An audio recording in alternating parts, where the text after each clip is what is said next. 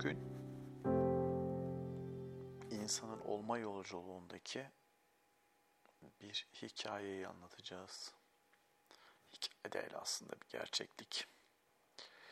Yazımızın adı Düşlerin Ardından Gelen. Durağanlığı sever insan. Sanır ki göl olmak ona mutlak sükuneti ve huzuru verecek. Fakat bilmez. Göl içine atılan pislikten arınamaz ve gittikçe bataklığa döner. Sonrasında da kurur. Onu ancak bir nehir temizler ve nehir göle değil okyanusa kavuşmak ister. İnsan nehir olmaya korkar ve kokmuş bir beden ile yaşamını sonlandırıp yolculuğuna noktayı koyar. Dünya hayatı tam olarak böyle işler. Kendini tamamlama, bütünleşme, hep birlikte birliğe varma düşüncesi bu yüzden pek mümkün görünmüyor. Binlerce yıldır olmadı. Gelecek bin yılda ise hiç olmayacak. Neden mi? Çünkü insanların bir araya gelmemesi için tüm sistem organize şekilde çalışıyor. Babil Kulesi'nin inşa sürecini biliyor musunuz? Efsaneye göre Tanrı kendisine ulaşmaya çalışan insanların kendini beğenmişliğine kızar ve o zamana kadar aynı dili konuşmakta olan insanların dillerini karıştırarak birbirlerini anlamalarını engeller ve onları dünyanın farklı yerlerine sürer. Bu kadar basit bir hikayeden siz neler çıkartırsınız bilmem. Fakat görünen o ki kendisini dünyanın tanrısı olarak görenler bu hikayeden epeyce feyz almaktalar. Sadece onlar mı? Aile içinde bile bu dil ayrılığı ve karmaşası her zaman söz konusu. Neyse dilde ayrı olan, fikirde ayrı olan en azından inançta bir olur diyebilirsiniz. Ama onda da bir olmak çok zor. Kendi içlerinde yüzlerce farklı biçime bürünüp yol sürüyorlar. Peki ama yok mu birlik olmak? Bu işin içerisinden çıkmanın bir orta yolu olmalı mı? Açıkçası yok. Çünkü göl olmak isteyen kadar okyanus olmak isteyen de var. Hatta nehir, dere, ağaç, orman, gökyüzü, yıldız, toprak olmak isteyen de. Bu kadar çok arzu ve istek varken insanın birliği ne yazık ki mümkün değil. Bu işle uğraşan arkadaşlara tavsiyem eğer Tanrı rolüne bürünüp gazabınızla yağmadığınız müddetçe insanlığın üzerine insanlığın kendi içinde bir adım yol kat etmesi mümkün değil. Çok karanlık değil mi tabirler? Ya da fazlaca mı umutsuz? Fakat bu tabirler bilen ile bilmeyenin yolculuğunun bir özetidir aslında. Yani bilmekten uzak, cahil bir yaşam süren milyarlarca insanın bilen ya da bildiğini düşünen binlerce insana tamah etmesinin nedenidir. Dili ayır, dini ayır, ırkı ayır, tuttuğu takım ayır, fikri ayır, eşi ayır, cinsiyeti ayır ve sonra da yönet. Farkındalığın içindeki detaylar çok kalın ama insan kendisine bataklık, hayata da leş olunca akbabaların yemin olması da kaçınılmaz oluyor. İnsan keyfine, konforuna, acısına, yoksulluğuna aşık olduğu için göl olmayı matah bir şey sanıyor. Bu yüzden içine atılan her şeyi kendisinin hakikati sanıp kirleniyor ve çürümeye başlıyor. Ona istediğin kadar anlat kirli olduğunu, o en saf halde olduğunu iddia edecektir sana. Kul eteğini duydunuz mu bilmiyorum. İki kule demektir.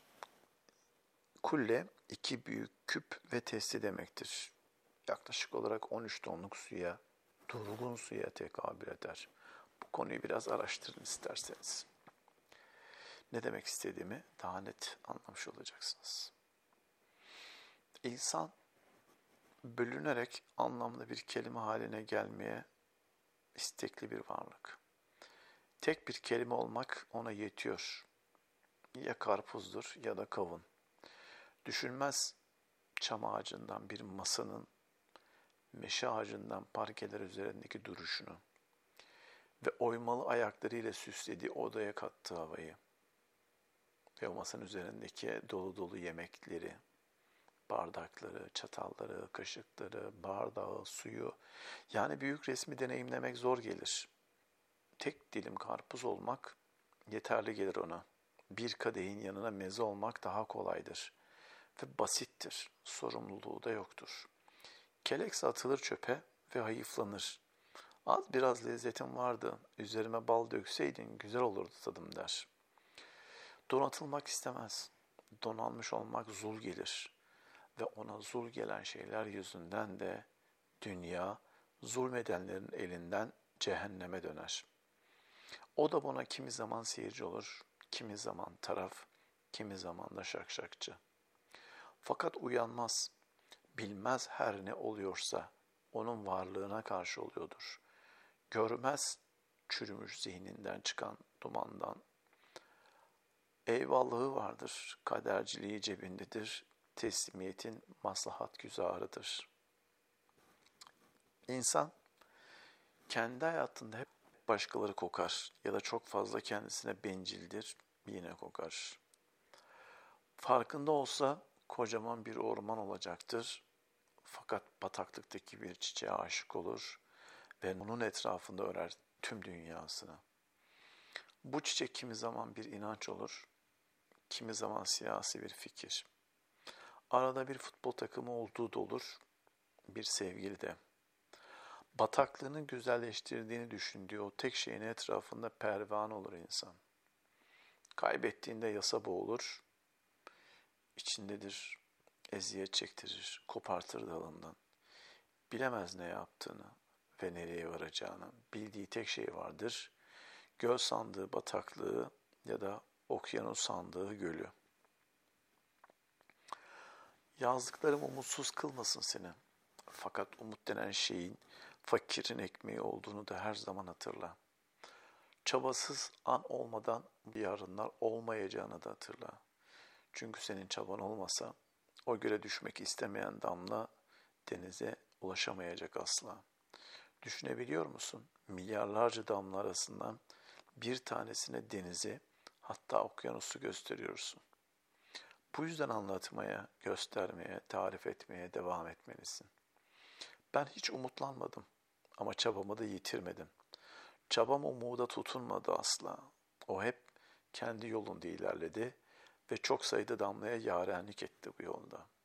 O damlaların kimi denize, kimi nehre, kimi de okyanusa karıştı gitti. Ve her özgür ruhun şarkısıyla daha bir coştu durdu yüreğim.